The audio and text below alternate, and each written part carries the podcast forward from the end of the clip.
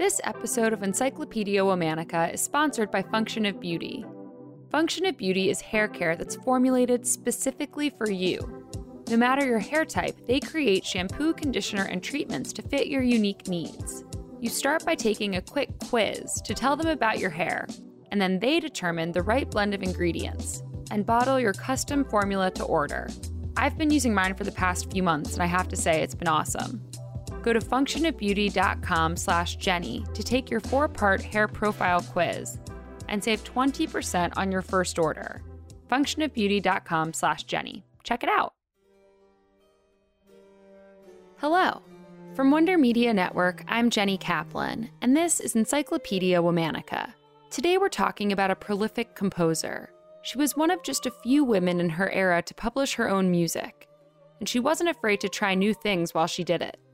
Meet Barbara Strozzi.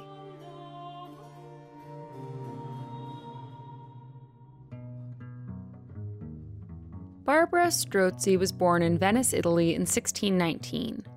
Her mother was Isabella Garzoni, a servant in the household of the famous poet Giulio Strozzi. While Giulio became Barbara's adopted father, it's possible that he was also her biological father.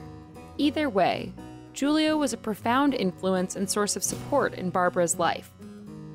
When Barbara was young, she received an education in music and composition. Giulio used his connections with Venice's artistic and cultural elite to provide his daughter with opportunities. In 1637, Giulio created a music-focused branch of an intellectual organization he attended. Barbara hosted the group and performed some of her music at the gatherings. There, she was also exposed to other academically minded musicians, some of whom dedicated volumes of music to her. Barbara first launched her composing career in 1644 with a volume called First Book of Madrigals. She dedicated the book to the Grand Duchess of Tuscany. She wrote, "So that under an oak of gold it may rest secure against the lightning of slander prepared for it." In other words, she was ready for some serious criticism, perhaps particularly due to her gender. But the musical community ended up largely appreciating her work, though she did face some accusations that she was a courtesan. Barbara's music was typically secular, while many other male composers of the era focused on creating music for the church.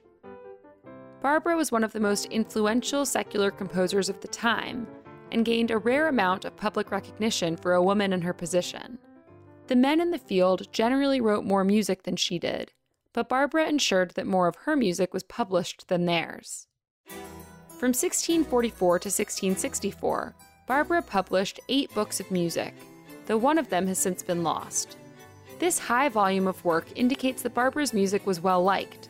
However, after her father, Giulio, passed away in 1652, Barbara may have faced some financial troubles. She was Giulio's only heir, but didn't seem to receive any money after his death. Publishing so much music may have been an attempt to find financial stability. Even after Giulio passed away, Barbara's work was profoundly influenced by him.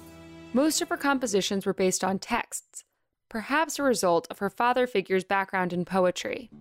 She used a technique called recitativo parlando, meaning she emphasized the words in her music with minimal musical accompaniment. Barbara's bold, experimental style influenced music for generations to come, and cemented her place as one of the few female Italian composers of the era still studied today. Not much is known about Barbara's life after her final publication in 1664, though she occasionally liked to sing her own work, and associated with famous opera composers of the era, she never performed an opera. She also never married, but she did have 4 children who she raised as a single mother. Her 2 daughters joined a convent, and one of her sons became a monk. Barbara Strozzi passed away on November 11, 1677, in Padua, Italy.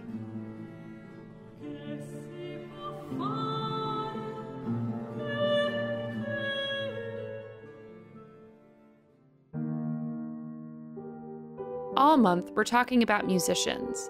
For more on why we're doing what we're doing, check out our newsletter, Womanica Weekly. You can also follow us on Facebook and Instagram at Encyclopedia Womanica. And you can follow me directly on Twitter at Jenny M. Kaplan. Special thanks to Liz Kaplan, my favorite sister and co-creator. Talk to you tomorrow.